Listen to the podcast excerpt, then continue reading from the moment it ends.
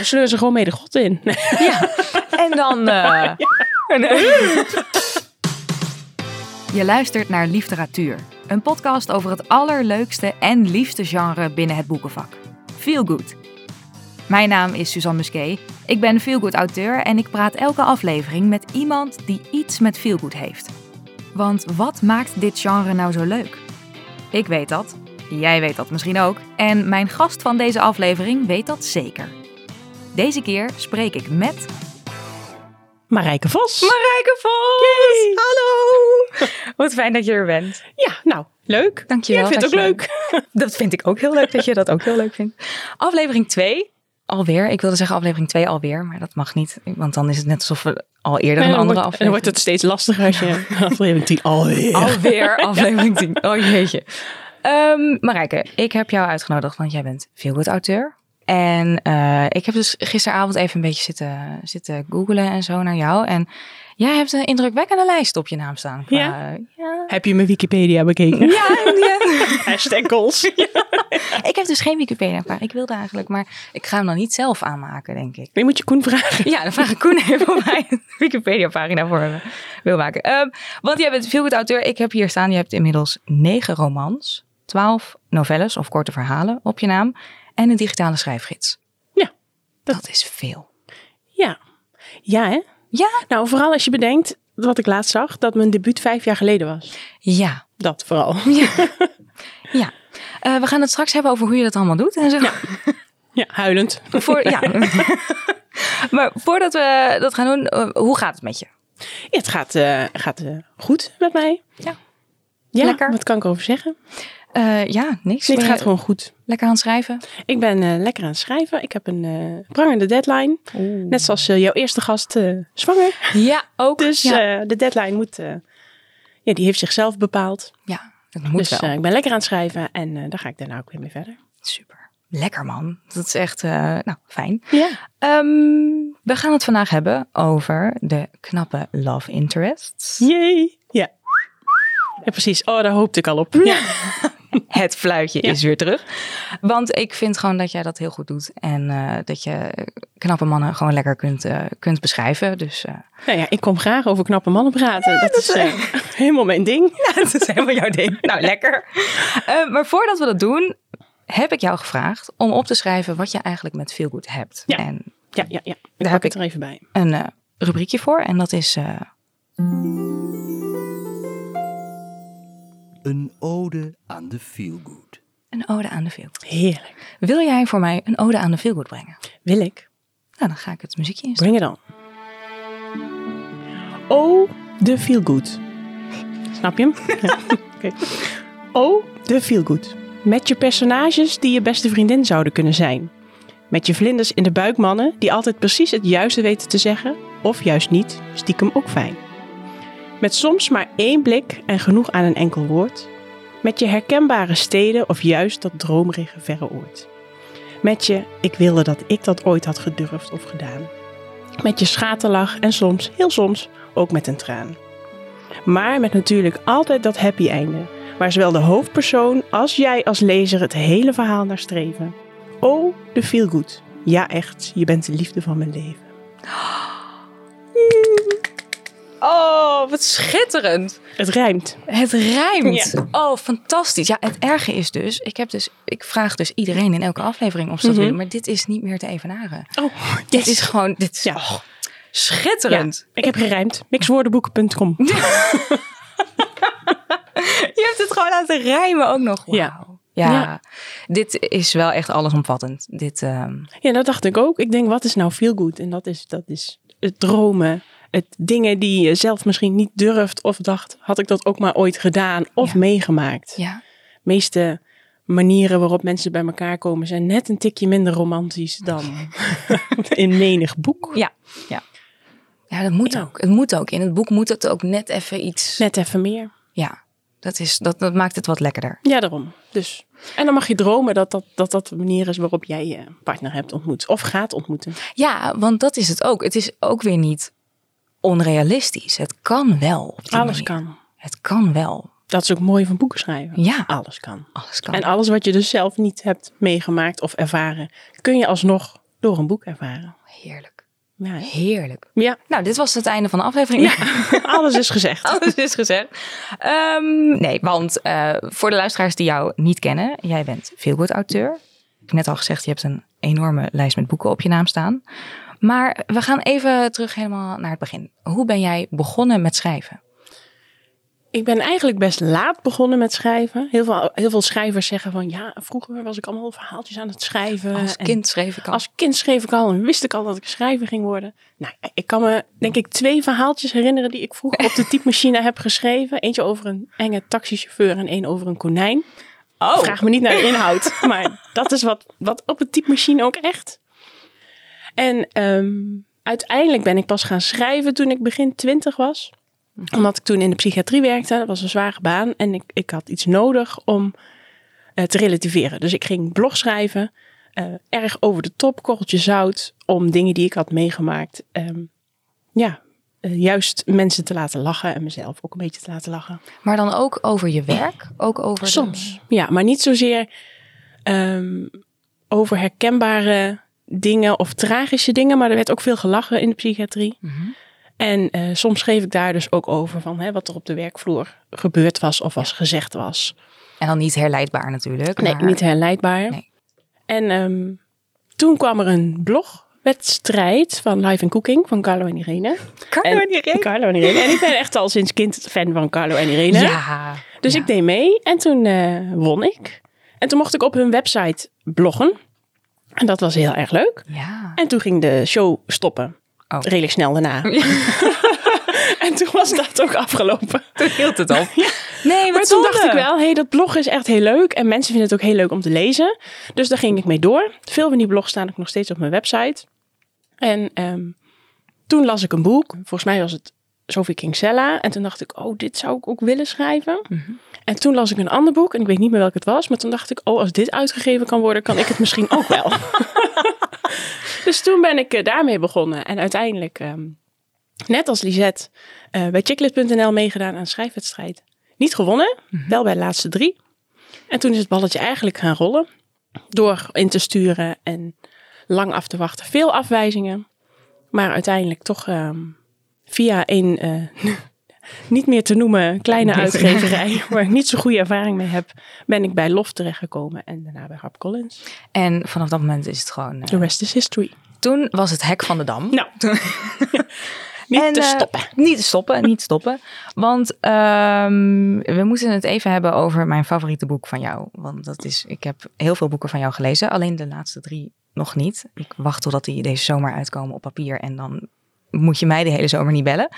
Maar ehm, eh, mijn favoriete boek van jou is Ik pleit voor jou. Oh, ja, het is ook een beetje mijn eigen favoriet. Ja, want Ja. het is gewoon, ach, Leo en Janna. En och, ik, ik, het is gewoon, het, is, het was niet het eerste boek dat ik van jou las. Want het eerste boek dat ik van jou las was eh, Van Chanel naar Flanel. En volgens mij was dat het allereerste boek dat ik heb gelezen op mijn e-reader. Oh, wauw. Ja, dat, Ja. Dat, ik heb even helemaal teruggescrolld. Zo van, was, ik heb hem digitaal gelezen. Ja, volgens mij was dat het eerste boek. Maar Ik pleit voor jou is gewoon... En, en mede daardoor heb ik, heb ik, toen ik dacht, ik ga een podcast starten. Waar ga ik het over hebben? Over knappe love interest. Dan wil ik Marijke hebben voor de knappe Leo. love interest. Voor Leo. Ja. Ja, en maar ook niet alleen Leo, maar ook gewoon, nou ja, jij bent er gewoon heel goed in. Jij bent heel goed in het beschrijven van knappe mannen. Is dat het? Ik besteed er ook heel veel tijd aan. Is dat het? Kijken, onderzoek. Is dat, hoe, doe jij dat? Hoe kom jij op al die knappe mannen? Ehm, nou, het eh, goede antwoord zou zijn: ze zijn allemaal gebaseerd op mijn partner. Kunnen we dat vastleggen? Ja, dat is goed. Bij deze is bij dat. deze? eh, ja. Eh, verder zijn ze, nou ja, het is vooral, ik kijk veel om me heen en dan kijk ik, ik heb meestal wel een, een, vaak is het toch wel een acteur of een zanger of zo die ik zie en waarvan ik denk, oeh, dat is sexy. Ja. En die hou ik dan in mijn hoofd en daar baseer ik mijn personage een beetje op. Mhm. Dat is vaak Bradley Cooper Toevallig. of Jared Butler. Oh ja. En Leo is geïnspireerd op eh, Patrick Dempsey met ja, Dreamy natuurlijk. Dreamy van Grey's Anatomy. Ja. Och, ja. Ze worden allemaal oud inmiddels, maar ik hou me vast aan de jongere versie van, vroeger. Vroegere Petra Want ik word ook niet oud. Nee, Nee, nee, natuurlijk Nee, niet. Nee. Nee. Maar je hoort ook van mensen dat ze, eh, dat ze helemaal hele borden hebben met, met foto's en screenshots. En van dit is, dit, dit is dan het personage en zo moet dat dan. En heb jij dat ook? Ehm, nou ja, ik heb vaak wel een foto dan even ergens opgeslagen van eh, de persoon die ik in mijn hoofd heb. En bij de serie die ik nu, ik nu een serie aan het schrijven, die komt in het najaar uit. En ehm, die, daar zit ook een love interest in. En op een gegeven moment zag ik bij een Nederlandse tv-show, die ik echt nooit kijk, zo'n spelshow of zo, die had ik aanstaan. En toen zag ik in één keer, dan ben ik even zijn naam kwijt. Oh. Jij weet het, ik heb het gezegd. Ja, ik weet het wel. Eh, Louis Talpen. ja, Mega Toby voor de kenners. Mega Toby voor de mega kenners. Toby. Ik ken hem als eh, eh, Mike uit Mike Goeie van Goeie Tijden. Tijden, ja. En die stond daar in het panel van een show. En ik dacht in één keer, "Oh, jij bent het. En eh, dus die heb ik inclusief Vlaamse tongval, eh, heb ik hem in mijn boeken gegooid. Natuurlijk een ander personage, andere naam.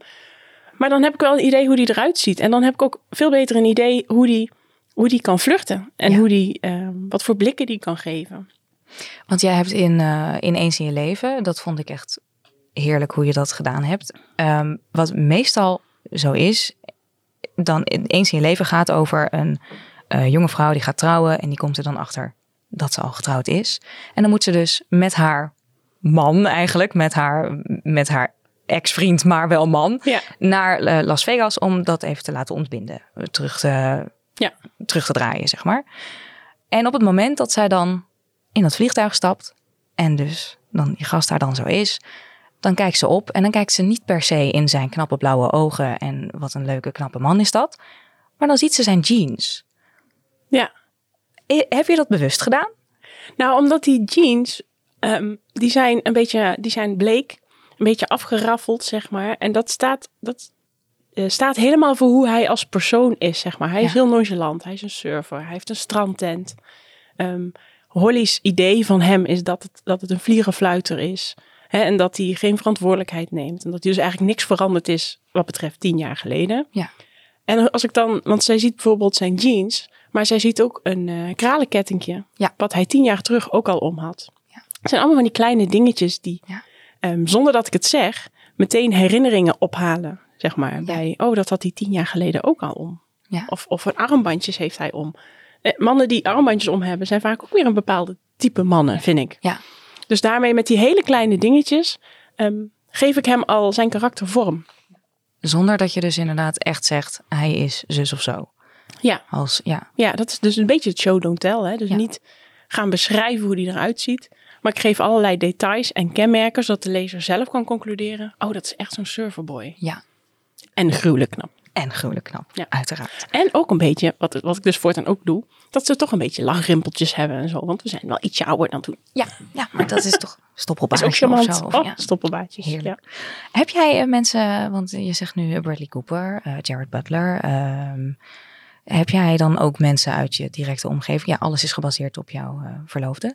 Maar Ja. ehm, je- altijd. Altijd. Sowieso. Leg dat vast. Ja. Maar, heb je, maar heb je ook eh, ex-vriendjes of zo? Of eh, de, iemand die je ooit in de supermarkt hebt gezien? Of heb je daar Nou, mensen op gebaseerd? Niet dat het echt dat het gebaseerd is. Ik denk wel dat wat, hoe iemand doet of hoe iemand kijkt of zich gedraagt, dat dat wel gebaseerd kan zijn op mannen die ik in mijn leven heb ontmoet. Mhm. Die ik bijvoorbeeld charmant vond. Dat ze op een bepaalde manier kijken en dat je dan denkt, oeh, Oké, hi. Dat we Ja, dan denken dat. van... eh, dat. ik mis nu ook de oelala. ja, die had ik dus moeten hebben. ja, dit valt heel tegen. Ja, maar goed. Ehm, dus je kunt je voorstellen dat, dat ehm, als mijn personage tegenover iemand staat en ik wil dat ze vlinders in de buik krijgt, dan ga ik nadenken wanneer stond ik tegenover iemand en kreeg ik vlinders in mijn buik. Ja. Bij mijn vloofde. Maar je verloren. Let the record show. Maar want ik krijg dus wel eens de vraag, ik weet niet of dat jij zal dat ook hebben. Ik krijg wel eens de vraag van gewoon mensen, niet per se eh, mannen of wat dan ook, maar van mensen. Heb je een personage op mij gebaseerd? Ja, zelden. Ja, hè? Het is zelden iemand uit mijn omgeving. Het is vaak echt qua uiterlijk eh, een, een bekend persoon of iemand die eh, eh, Rogier uit Wedden dat ik blijf, dierenarts, is de inzending van het Eurovisie Songfestival in het jaar dat het niet doorging. dus die man is nooit op het podium verschenen. Maar ik zag ergens een foto van hem en dacht, jezus, wat een knappe Oh, vent. knappe kerel. Dat is Rogier. Oh, Maar niemand kent hem. nee. Maar, Maar, we gaan hem wel even googlen straks. Ja, ik weet zijn naam even niet meer. Maar Tom, volgens mij uit Frankrijk, Oh. dacht ik. Hele knappe man. Dus ik, de uiterlijke, die pak ik van, van wat ik tegenkom. En het karakter is denk ik gewoon wat ik zelf aantrekkelijk zou vinden. Of, of charmant. Ja. Of juist niet. Hè? Dat, dat een beetje dat arrogante en afstandelijke. Ja, en dat vind ik dus juist wel aantrekkelijk in een boekpersonage. Ja. Het echt is het hoop gezeik meestal. Ja, Maar vaak wel. Maar het maakt het ook een bepaald. Het geeft ook ruimte voor karaktergroei. En juist. juist dat mensen niet perfect zijn, Ja. Maakt iemand. Ja, leuker dat, dat en- probeer ik ook echt wel bij de mannen. Die mannen hebben ook allemaal wel iets. Ja. Hè, Leo heeft ook een keer een fout gemaakt.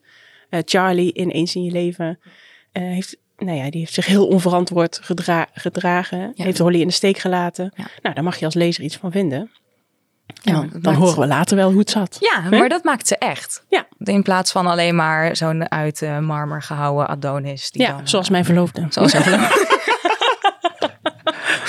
Ehm, maar even over, even over ehm, Ridgewood Hall. Want Hmm. dingen die dit jaar gaan verschijnen van jou, dat is dus onder andere, de, wat je zei, die serie waar je nu aan schrijft, die komt in het najaar. Maar eerst deze zomer, Ja, de paperbacks. de paperbacks van Ridgewood Hall. Zoveel zin in.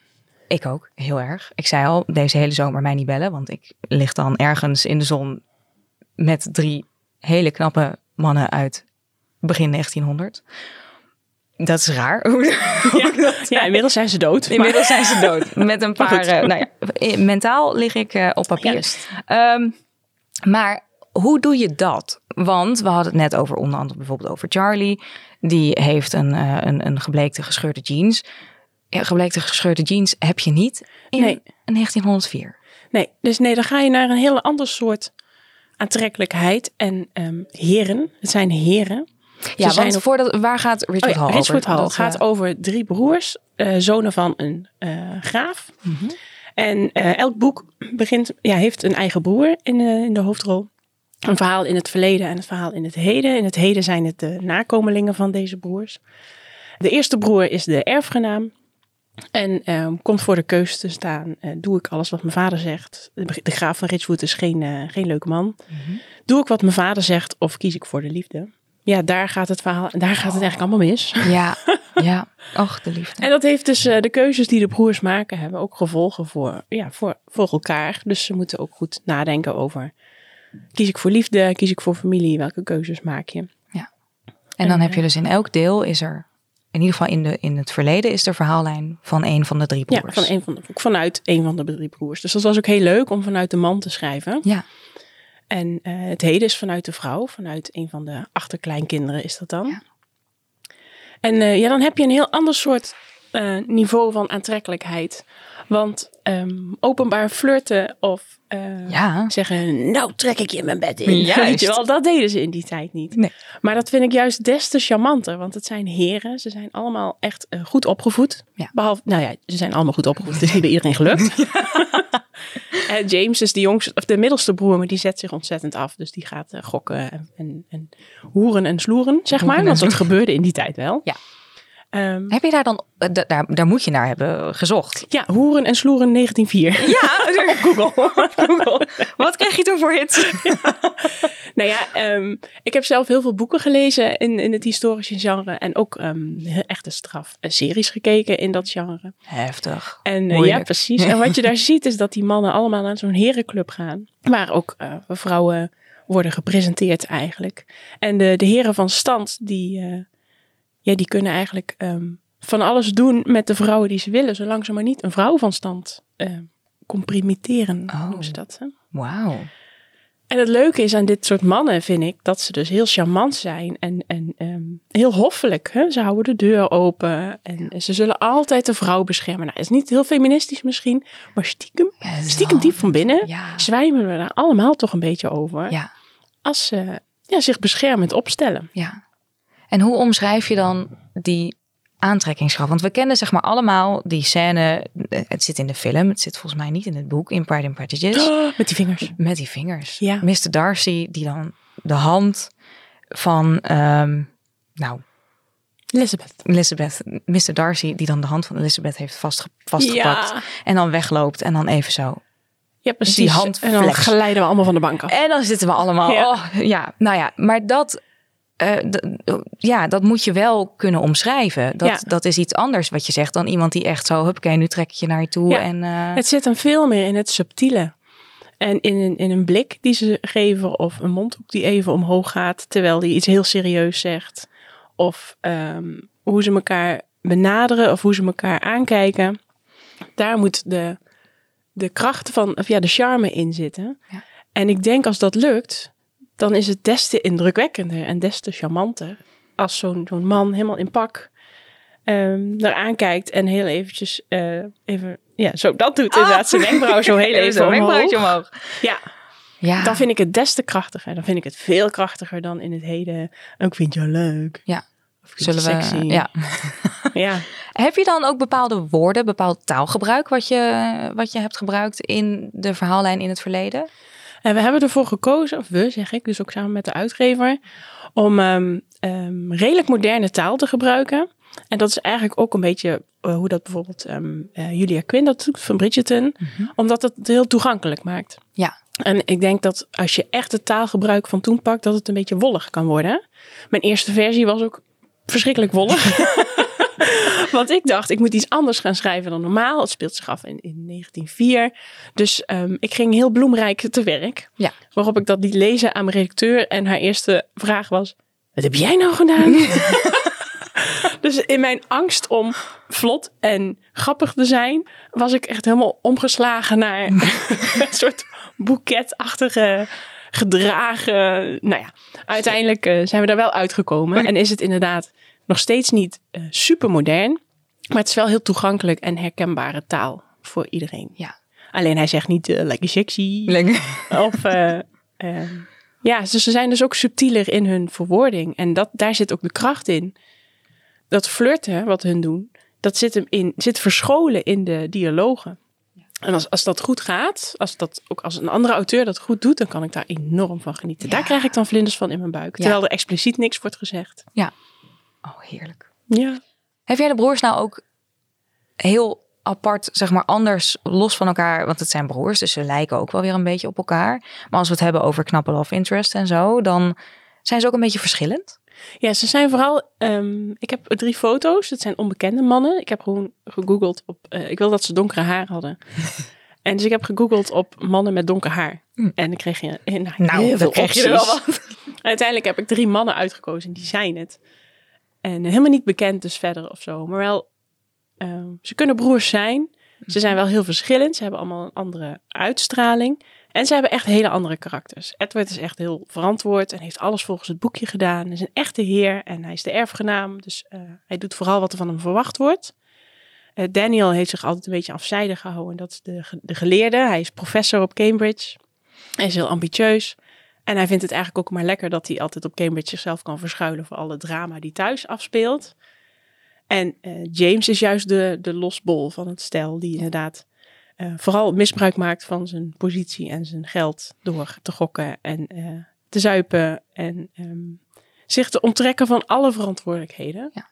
Waar hij ook wel weer een reden voor heeft. En zo worden ze dus echt drie individuele, Ja. aparte. Ja, Mannen. die wel echt een front vormen met z'n drieën. Dat komt in alle boeken terug. Dat ze wel echt van elkaar op aan kunnen. Dat wel. Ja. Het zijn natuurlijk wel broers. Ja, het zijn drie broers die alle drie dezelfde verschrikkelijke vader hebben. Ja. En hun moeder is eh, vroeg gestorven. Dus ze hebben altijd elkaar gehad. En dat Oh. zie je wel terug in, in de verhaallijn, hoe verschillend ze ook zijn. Ze gaan voor elkaar door het vuur. Oh, dat vind ik lief. Ja. Oh, ik heb zoveel zin in deze boeken. Ja.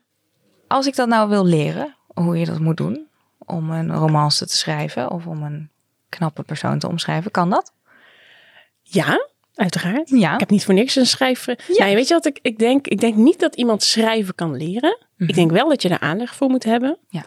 En als je die aanleg eenmaal hebt, dan kun je gaan perfectioneren en de theorie tot je nemen. En ehm, ik heb zelf ook veel eh, cursussen gevolgd en uh, blijft altijd leren. Dat zul jij ook weten. Dus bij elke boek dat je schrijft denk je weer, oh, dat, dat zou anders kunnen. Of zo kan het nog beter. Of, oh, die techniek kan ik nog beter beheersen. Maar um, ik heb een hele leuke online schrijfcursus, veel goed schrijven. Mm -hmm. En een online, uh, nee niet online, jij ja, wel.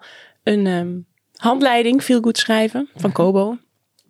En daarin geef ik eigenlijk alle kneepjes van het vak. Ik geef echt heel veel weg. Hoe ik het doe, uh, wat goede voorbeelden zijn, hoe je het kan aanpakken. Maar of het je uiteindelijk lukt, ja, dat is een stukje talent ja. en hard werken. Ook. Ja, ja, veel doen. Want over hard werken gesproken, deze trilogie, waar die deze zomer verschijnt. Ja. Zullen we het daar over hebben? Ik ben nog een beetje getraumatiseerd door. Want we weten allemaal, op een gegeven moment deelde jij op Instagram de behangrol. ja. De behangrol. Ja. Um, deze trilogie is begonnen op echt letterlijk op een, op behang... een behangrol. Ja. Nou, dat, dat kwam. Ik kreeg vanuit de uitgever de vraag: zou jij zoiets willen schrijven? Een beetje Lucinda Riley-achtig uh, boek. Dat, dat is namelijk heel populair. En dat hebben we eigenlijk nog niet van een Nederlandse auteur. Dus uh, wij denken dat jij dat kan. En ik dacht. Uh, Oké. Okay. Okay. en um, had jij toen ook dat je meteen dacht: oh, nou, dat, kan, dat denk ik wel dat ik dat kan? Nee. Ik dacht, uh, nee, ik dacht echt van oké, okay, dat, dat gaan we proberen. Ja. Want het is wel echt iets anders. En een andere schrijfstijl dan ik gewend ben. Ja. En ik mocht niet zo grappig zijn. Ja. het is moeilijk tegen te moeilijk, houden. Ja. en um, die vraag kwam in januari volgens mij of zo. Dus toen ben ik erover na gaan denken. Maar ondertussen kreeg ik ook nog een kind. En schreef ik nog uh, eens in je leven. Hm. En tijdens mijn verlof bleef ik wel nadenken. Maar op een gegeven moment had ik zoveel in mijn hoofd dat ik dacht, ik moet dit ergens kwijt. En toen begon ik met notitieboekjes. En dat is niet te, het was niet te overzien. En toen dacht ik, weet je wat ik nodig heb? Een heel groot wit papier. en toen heb ik ergens een behangrol vandaan gehaald. En die heb ik zo door de woonkamer zo. en toen ben ik die tijdlijnen helemaal gaan opschrijven. Want het zijn drie boeken ja. en twee tijdlijnen. Dus je hebt zes verhalen eigenlijk uh, die door elkaar heen lopen, in elkaar over moeten lopen. En het verhaallijn van boek 1 in het verleden moet nog aansluiten bij de verhaallijn van boek 3 in het heden, zeg maar. Dus ja. ik ben alles op gaan schrijven en alle ideeën die ik had over hoe het moest lopen, over wat het tijdbestek was, of de boeken, de tijdlijnen elkaar gingen um, doorkruisen, overlappen. Dat was eerst het plan, maar uiteindelijk heb ik dat niet gedaan. Hm. Dus wat er op die behangrol dus staat. Lopen is, ze dan chronologisch? Ja, het loopt echt achter elkaar. Ik dacht ja. eerst. Uh, uh, omdat James heel veel gaat hoeren en snoeren. Ja. dacht ik, oh, dat is leuk om dat stuk mee te nemen. Dat is leuk. Ik, nou, dat is helemaal niet leuk, want het gaat helemaal niet goed met die beste man. Mm-hmm. En dat is helemaal niet leuk om te lezen dat hij zichzelf een beetje de vernieling in aan het uh, zuipen is. Ja. Dus dat, uh, dat komt in de eerste twee boeken wel naar voren. Dan weet de lezer dat al. En bij deel drie, als we met James verder gaan, dan kunnen we ook echt meteen met zijn verhaal beginnen. Want je weet al ongeveer hoe het met hem gaat. Ja, precies. Ja, niet goed. Nee. niet goed. Niet goed. Nee. En dus toen heb jij alles helemaal, helemaal uitgeschreven? Helemaal uitgeschreven. En uiteindelijk ben ik maar gewoon begonnen. Ja. En het uiteindelijke verhaallijnen lijken niet helemaal meer wat, wat er op die behangrol staat. Want er zijn toch nog heel veel dingen veranderd. Ja. En ik weet nog, toen ik begon aan boek drie, uh, was ik ook nog heel erg aan het puzzelen met hoe zit het nou precies? En wat is er nou precies gebeurd? En hoe, hoe, hoe past het in elkaar? En ik weet nog dat, dat mijn redacteur op een gegeven moment vroeg, maar hoe zit het nou daar en daarmee? En toen raakte ik helemaal in de war. En toen dacht ik, ja, maar dat is helemaal niet gebeurd. dus het was ook gewoon heel ingewikkeld. Het was echt een, een hoe noem je dat? Een hersenbreker. Heb jij uh, alles in één keer opgeleverd? Of heb je ze één voor één?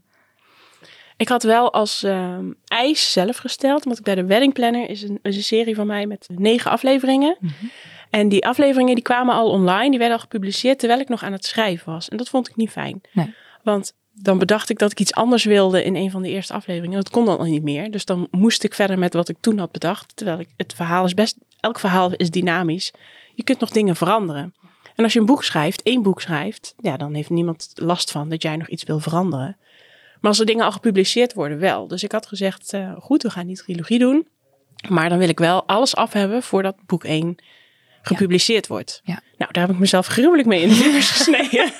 Dan moet je in één keer drie boeken af hebben voor, voor, één deadline. En ooit was het plan, we doen elk jaar één deel uitbrengen. Dus dacht ik, uh, ja, prima, ja, tijd zat.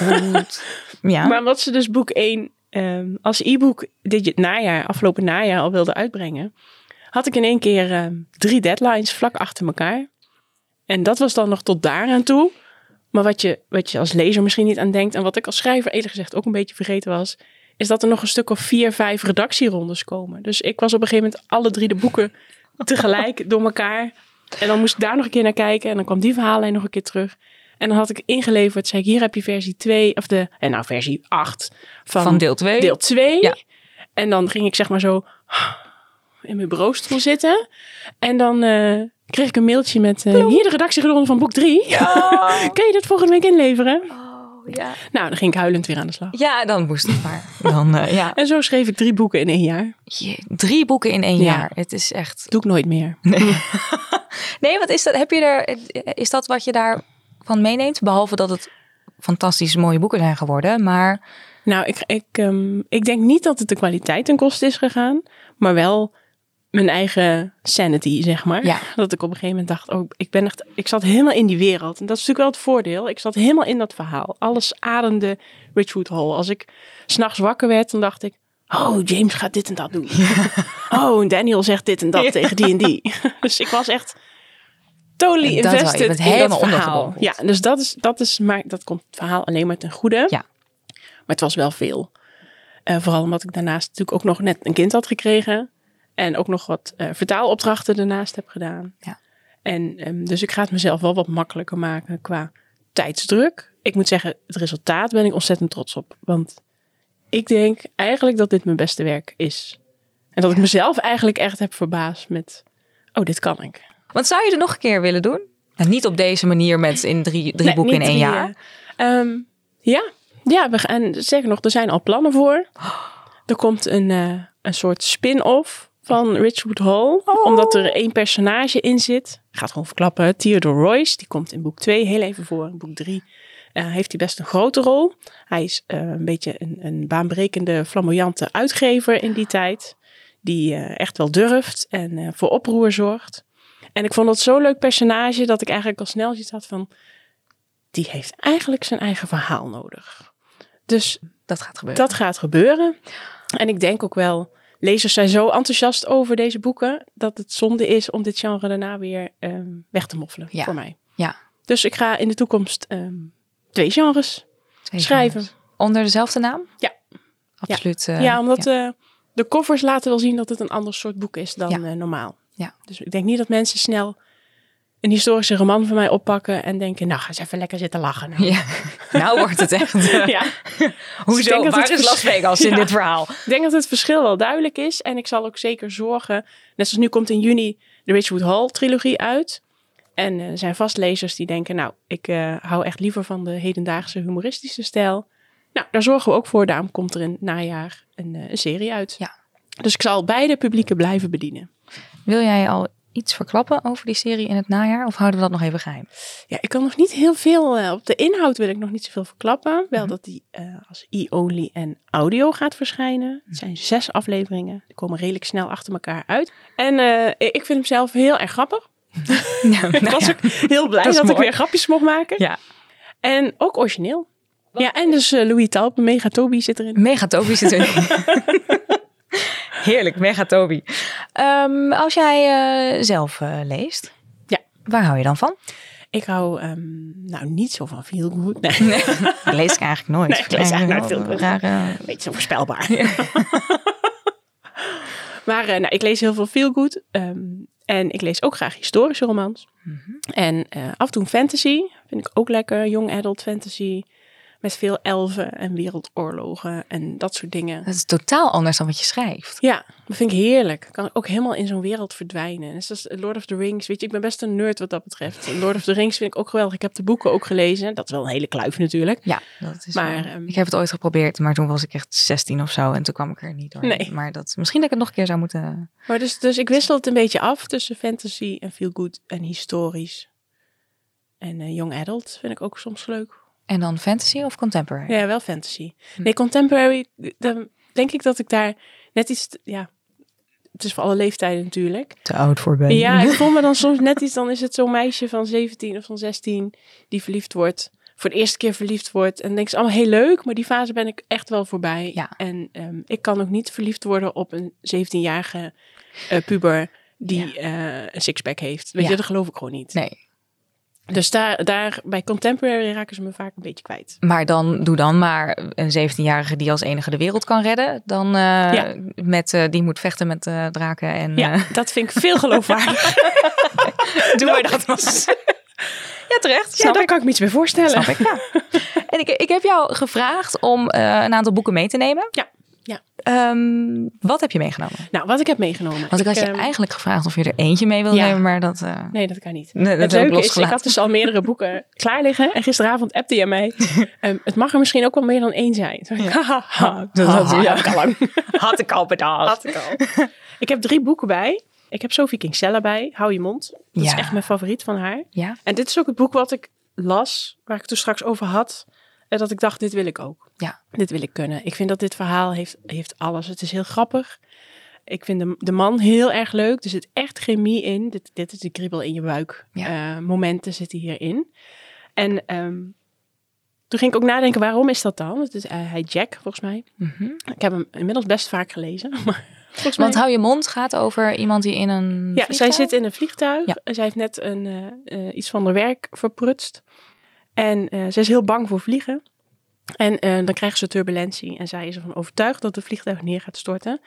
En dan voelt zij de, de behoefte om al haar geheimen eh, te vertellen aan de nukkige man die naast haar zit. Die eigenlijk niet echt reageert en een beetje zagrijnig voor zich kijkt. En zij blijft maar vertellen over leugens die ze tegen haar vriend heeft gezegd. Over welke BH-maat ze heeft.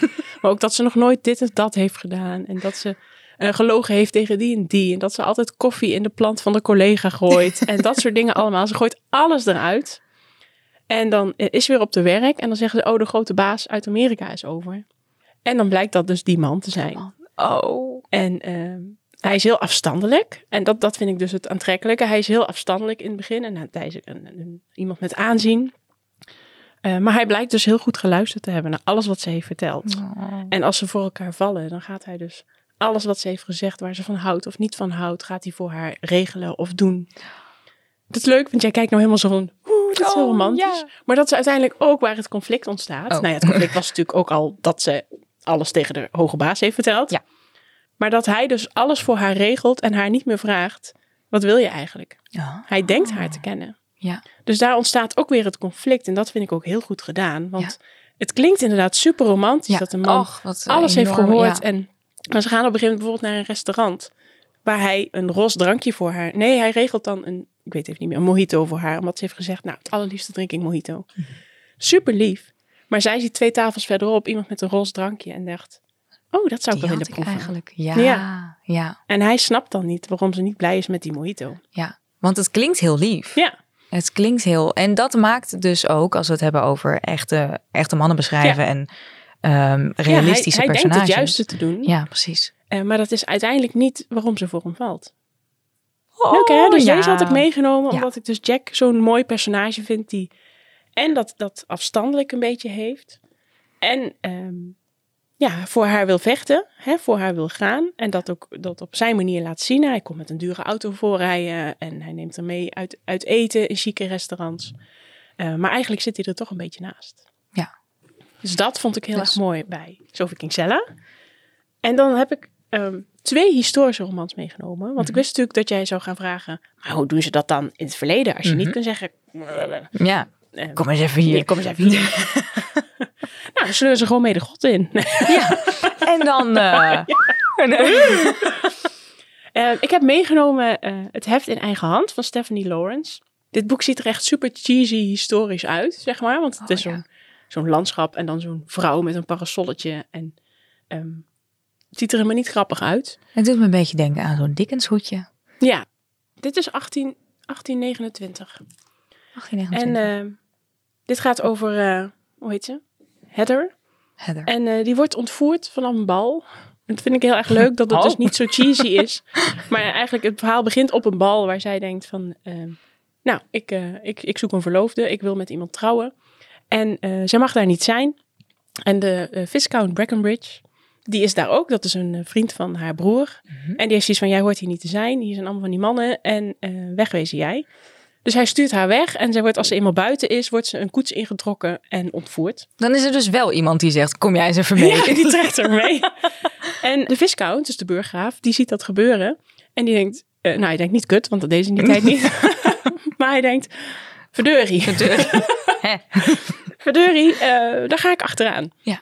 En ehm, ik ben echt nog jaren verliefd geweest op de Viscount Breckenbridge. Omdat hij zo charmant is. En het is zo'n grappig verhaal. Want hij, op een gegeven moment klimt hij via een herbergmuur naar boven, naar de kamer waar zij opgesloten is voor de nacht. En zij heeft net zelf een plan bedacht. Zij is een hele stoere vrouw. Ja. Dus zij is zoiets van, het komt nu niet uit. En dan zit hij daar zo. hij Ik kom je van, redden. kom je redden. In distress. dus dat is heel leuk. Het zijn hele krachtige vrouwen. En het zijn toch die heren die het gevoel hebben een vrou- een vrouw te moeten beschermen. En eh, uiteindelijk eh, komen ze daar, zijn ze dus samen weg. En als je in die tijd samen weg was, dan moet je eigenlijk gaan trouwen. Want Ja. anders is het een schande. Ja. Ehm, dus ik vind uh, Viscount Breckenbridge echt... eh, ehm, ja, dat is een hele leuke Dat man. is, ja. En het is, tot slot heb ik eh, Julia Quinn meegenomen van Bridgerton. Mhm. Ik ben helemaal weg van Bridgerton. En dit is deel 2 heb ik meegenomen met Anthony Bridgerton. Nou, het seizoen is, eh, is eh, inmiddels... eh, nee, heeft iedereen het gezien die het wil zien? ja, ik heb het dus niet gezien. Ik heb nog nooit Bridgerton gezien. In hoeverre lijkt Bridgerton de serie op de boeken? Ik vind de boeken beter. Ja. Want de boeken zijn veel ehm, uitgebreider. Vaak is dat. Maar ook als je het hebt over die subtiele, dat subtiele flirten en de sarcasme en de humor die in dialogen ligt verscholen. Eh, waar je weer die kriebels van in je buik krijgt. Dan zit dat in de boeken natuurlijk veel meer. Ja. Ik vind dat Julia Quinn heel goed is in, in die dialogen scherp maken. Zodat je een beetje moet lachen. En ook denkt, oeh, oeh, oeh die man. Oh, die man. Oeh, die man. Dus ik ben ook zelf helemaal eh, Anthony. Oh. Ja, precies. Anthony Bridgerton fan. En, Had eh, toch een oelala moeten hebben. Ja, zeker. Ja. En iedereen heeft het allemaal over de hertog uit seizoen 1. En daar ben ik dus iets minder fan van. Maar dat komt omdat ik de boek al had gelezen. En ik dacht, wacht maar jongens, wacht maar. Hierna Wacht maar. komt Anthony. En die Ja. is leuk. Ja. En het zit hem allemaal in die subtiele, eh, subtiele dialogen. Of een wenkbrauw die hij even optrekt. En dat doet hij in de serie ook wel. Dan, zit- dan gaat het over blikken. En Mhm. er zijn ook heel veel ehm, ehm, memes. Memes, zeg je dat? Mhm. Me- memes. Plaatjes. Memes. Memes. Plaatjes. Er Plaatjes. zijn heel veel plaatjes eh, waarin die gezichtsuitdrukkingen van hem, zeg maar, nou ja, eh, hordersvrouwen op hol brengen. En daar zit, daar zit de kracht en de, van de charme van dat soort mannen. Ik ben dus een keer per ongeluk verloren geraakt op eh, in Instagram Reels. Dat als je dus iets langer kijkt naar een Ja. bepaalde, dan ben je daar dus helemaal. Dan... En toen kreeg ik inderdaad ook allemaal dingen van Bridgerton en van Pride and Prejudice. Ja. En dat kreeg ik allemaal zo voorgeschoteld. En toen dacht ik, och, Ja, want het, zit, het is zo subtiel. En Ja. dat is des te sexier het is ook hoffelijk. Ja. Er zit hoffelijkheid, elegantie en charme. En Ja. Dat is iets wat Ja. we niet meer hebben deze tijd. Nee, dat hebben we niet meer. Dat hebben we niet meer. Nee, dat is, dat is natuurlijk niet waar. Ik bedoel, we hebben hele leuke, fijne... Jij en ik hebben allebei hele fijne mannen. Maar ehm, dat, dat, dat is... Vroeger was dat toch... eh, Het was anders. En ik vind dat dat eh, soms des te sexier als het minder expliciet is. En verscholen zit in, in, in een knikje of in een blik. En ehm, zeker in het, het verhaal van Anthony. eh, ja, daar was ik helemaal verliefd op. En dan moet ik zeggen, ik vind eh, in de serie zijn ze heel erg afgeweken van het boek. Dus ik vind, eh, de, die moet, ik, iedereen moet het boek lezen. Het boek. Ja. Want we hebben het nu over knappe mannen. Mm. Zou Mm. jij eh, ooit een... eh, zou jij ooit een boek willen schrijven met een vrouwelijke love interest? Nou, het is niet dat ik het niet zou willen. Want waarom zou ik het niet willen? Mhm. Maar het is meer dat ik denk dat, niet, dat daar niet mijn kracht ligt. Omdat ik, ja, ik, ik val zelf niet op een vrouw. En ik denk dat, dat ik het dan lastiger vind om dat echt te beschrijven hoe dat voelt of hoe dat kan zijn. Mhm. Tegelijkertijd denk ik, dus natuurlijk hetzelfde als bij een man.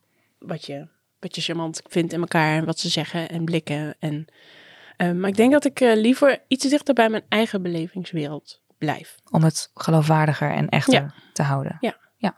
Nou ja, dan ko- kunnen we nog heel veel boeken met heel veel knappe mannen van jou verwachten dat waarschijnlijk. denk ik wel. Kijk, en een, en een eh, een vrouw-vrouw of een man-man love interest kan zeker eh, on the side bestaan, zeg Ja, maar. ja. En eh, dat in de serie van het najaar is dat ook het geval. Oh. Maar dan is het niet de hoofdlijn. Omdat Ja, voor de hoofdlijn toch eh, ja, dichter bij mezelf wil blijven. Ja. Oké, dit noteren we even in ons achterhoofd. Ehm, als er eh, de- die drie tips van jou, die heb ik natuurlijk eh, direct op mijn TBR geschreven. Ja, Bridgerton, ik moet ze echt lezen. Ja, ik heb Hou je mond natuurlijk inderdaad wel ehm, Ja, het is gewoon de Bijbel, zeg Ja. maar, hoe het, hoe het heurt. hoe het hoort. Dat is de Bijbel. Het is het, het is het leidraad. Het is het, eh. Maar als er iemand is die ook heel goed is in boekentips geven, dan is het de boekhandelaar. Ja. En ehm, voor deze tweede aflevering hebben wij, zoeken wij even contact met ehm Laurie van Boekhandel Roodbeen in Nijkerk. En daar heb ik dus een knopje voor. Kijk, let op. Ja, We schakelen live over Ja. naar Nijkerk. Een tip van de boekhandelaar. Een tip van de boekhandelaar. Laurie, je hangt aan de lijn. Nee, dat is niet waar. Ben je ooit in, eh, bij Boekhandel Roodbeen eh, geweest? Nee, Ik nee. vind hun Instagram dus zo leuk. oh, dat ken ik nog niet. Ik Oh. weet ook eerlijk gezegd niet waar Nijkerk ligt. Maar dat is wel vaker het geval. Als ik ergens word uitgenodigd, ga ik altijd eerst even googlen. Waar Daar moet ik ook weer heen. Hoe, hoe lang is het rijden? En dan, eh, ja, maar ze hebben dus een heel leuk Instagram. Hun Instagram-account is dus Meiden van Roodbeen. En dat vind ik dus heel leuk. Oh ja, dat klinkt al leuk. Van de meiden van, eh, de meiden van Roodbeen. En Ja. delen ze boekentips en zo. En eh, ja, vind ik echt heel leuk. Ja, heel leuk. Nou, ik ben heel benieuwd naar de tip. Nou, we starten hem in. Hey hoi, Laurie van Boekhandel Roopin hier met een heerlijke feel-good leestip voor jullie. De dagen duren wat langer en het weer wordt al wat beter, maar het ultieme lentegevoel krijg ik altijd van heerlijke Italiaanse romans. En goed nieuws voor mij en andere Italië-liefhebbers, er is pas een nieuw boek verschenen van mijn favoriete Italiaanse auteur Niccolo Amanici. Deze auteur kennen we van de boeken Ik ben niet bang of het prachtige boek Ik haal je op, ik neem je mee. Zijn nieuwste boek heet Het Intieme Leven en het gaat over een mooie, maar toch best wel ongelukkige vrouw met een hele heftige familiegeschiedenis. Ze is ondertussen vrouw van de Italiaanse premier en wanneer ze op een feestje in gesprek gaat met iemand uit haar verleden, wordt haar wereld volledig op zijn kop gezet. Hoe bepalen herinneringen onze wereld? Amici heeft een heerlijk boek geschreven over de Italiaanse maatschappij, psychologie en de onbewuste drijfveren in ons. Wat mij betreft dus een echte feel-good aanrader. Ja, Nou, meteen naar de winkel. Het intieme leven van Niccolo Amanici. Ik heb dus nog nooit iets van Niccolo Amanici gelezen. Ik wel. Ik, heb, eh, ik haal je op, ik neem je meegelezen. Maar dat is wel heel lang geleden. Nou ja, hij, heeft, hij heeft dus net een nieuwe, net deze maand verschenen. Op het moment dat wij deze podcast opnemen, is die er zelfs nog niet eens. Dus eh, Oh. komende. Vers van de pers. binnenkort- Vers van de pers. Ehm, en, en ja, ik, het intieme leven. Ik heb dus de omslagtekst even opgezocht. En daar staat inderdaad bijvoorbeeld ook op hoe wordt onze perceptie beïnvloed door onze herinneringen. En zouden we onszelf meer. Zouden we meer onszelf worden als we onze herinneringen onder ogen durven zien? Ja, heel mooi. Mooi hè? Ik denk dat dat ook zeker het geval is. Ja. Ja, ik vind het echt een heel mooie, heel mooie boektip. Ehm, dus Laurie, bedankt daarvoor. Bedankt, je wordt bedankt. Ja. En We over, hangen weer op. we hangen weer op. Tuut. En dit was eh, Laurie van Boekhandel Roodbeen. En over bedankt gesproken. Ik denk dat Nou. we daarmee aan het einde zijn gekomen van deze podcast. Kijk, wat jammer. Het is zo gezellig. Ja, nou, we kunnen ook nog anderhalf uur door. Gewoon door. ja. Eh, verder, nee. Morgen weer een aflevering. Morgen weer een aflevering. Dan gaan we weer verder. Ja, um, Marijke, dankjewel dat je er was. Dat je met mij wilde kletsen over knappe mannen, knappe love interests. Is er een Nederlandse term voor? Love interest? Nee. Nee, hè? Nee. Interest? Nee, nee. Nee. Nou ja, bedankt dat ik hier mocht zijn. Ja, Want eh, je kunt me altijd bellen om te praten over knappe mannen. nou, dat is goed. geen probleem.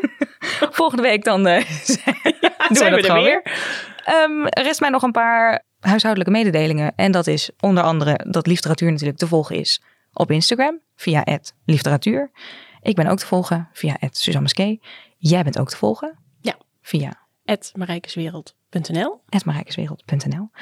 In de volgende aflevering spreek ik met iemand die jij ook wel kent. Nou, Met senior acquirerend redacteur van HarperCollins Holland. Oeh. Lisanne Matthijssen. dat is ze. Dat is er. Dat Dat, is er. onze redacteur. Dat is onze redacteur, Van ons ja. allebei. Zij heeft dus de tien wetten van de Feelgood opgesteld. En dat wordt echt heel leuk. Ja. Ja, dit wordt Ja, echt... zij, eh, zij eh, zit natuurlijk helemaal aan de andere kant van het vak. Nou, Ja. niet helemaal, maar zij Ja. kijkt wel heel anders dan eh, de schrijver. Dus ik ga haar helemaal aan de tand voelen over wat een, veel- een goed Feelgood boek zou moeten zijn. En omdat ze onze redacteur is, weet ze dat gewoon. Ja, En ja ehm, ze zal wel met ons als voorbeeld komen. ja, dat neem ik aan. Ja. Toch? Ik hoop het. Ehm, nogmaals, dankjewel dat je er was. Graag gedaan. Alle luisteraars, dankjewel voor het luisteren. En uh, sinds de vorige aflevering heb ik dus een officiële afsluiter. En dat is tot de volgende en veel liefs. Doei!